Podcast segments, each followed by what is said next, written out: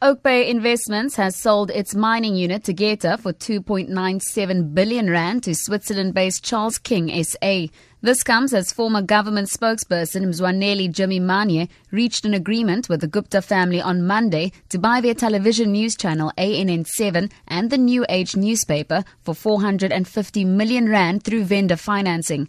Tegeta is under scrutiny after Finance Minister Malusi Gigaba ordered National Treasury to do a forensic probe into its coal contract with Eskom. Oakbay Chief Executive Ronica Ragavan says that the sale was part of the commitment to preserve jobs, provide certainty to more than 7,500 employees throughout the group, and to safeguard the value of the business.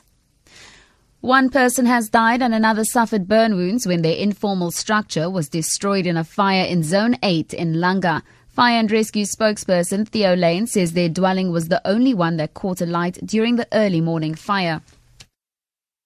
One adult male sustained fatal burns. One adult female sustained burn wounds, was treated on the scene by the Fire and Rescue Service and transported by ambulance to hospital. The cause of the fire is undetermined at this stage.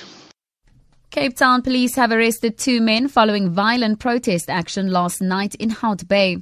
Residents from Imizama Yethu again took to the streets late last night to demand housing. Police and other law enforcement were on the scene quickly to restore law and order.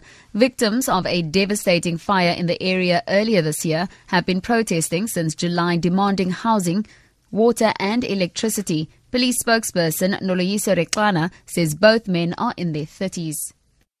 The two will appear in the Simonstown Magistrate Court for public violence once charged. Currently, the situation in the area is calm.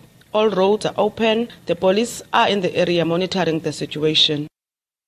Two trade unions have released the details of their deal with employers' body, the South African Engineers and Founders Association. Trade Union Solidarity and the NUM say the deal that they will sign with the association today will see workers getting a 7% salary increase in 2017, 6.75% in 2018, and 6.5% in 2019. The deal will end weeks of difficult negotiations and avert an industry strike. Last week, the unions had threatened to embark on a strike. This after talks over the demand for wage hikes of 15% across the board in the metal and engineering sectors deadlocked.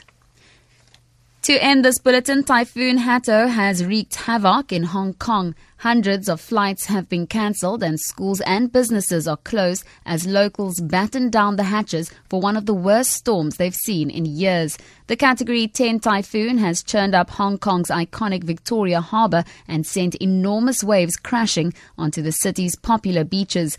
Government has warned sea levels could rise up to 5 meters, posing a risk of serious flooding in low-lying areas.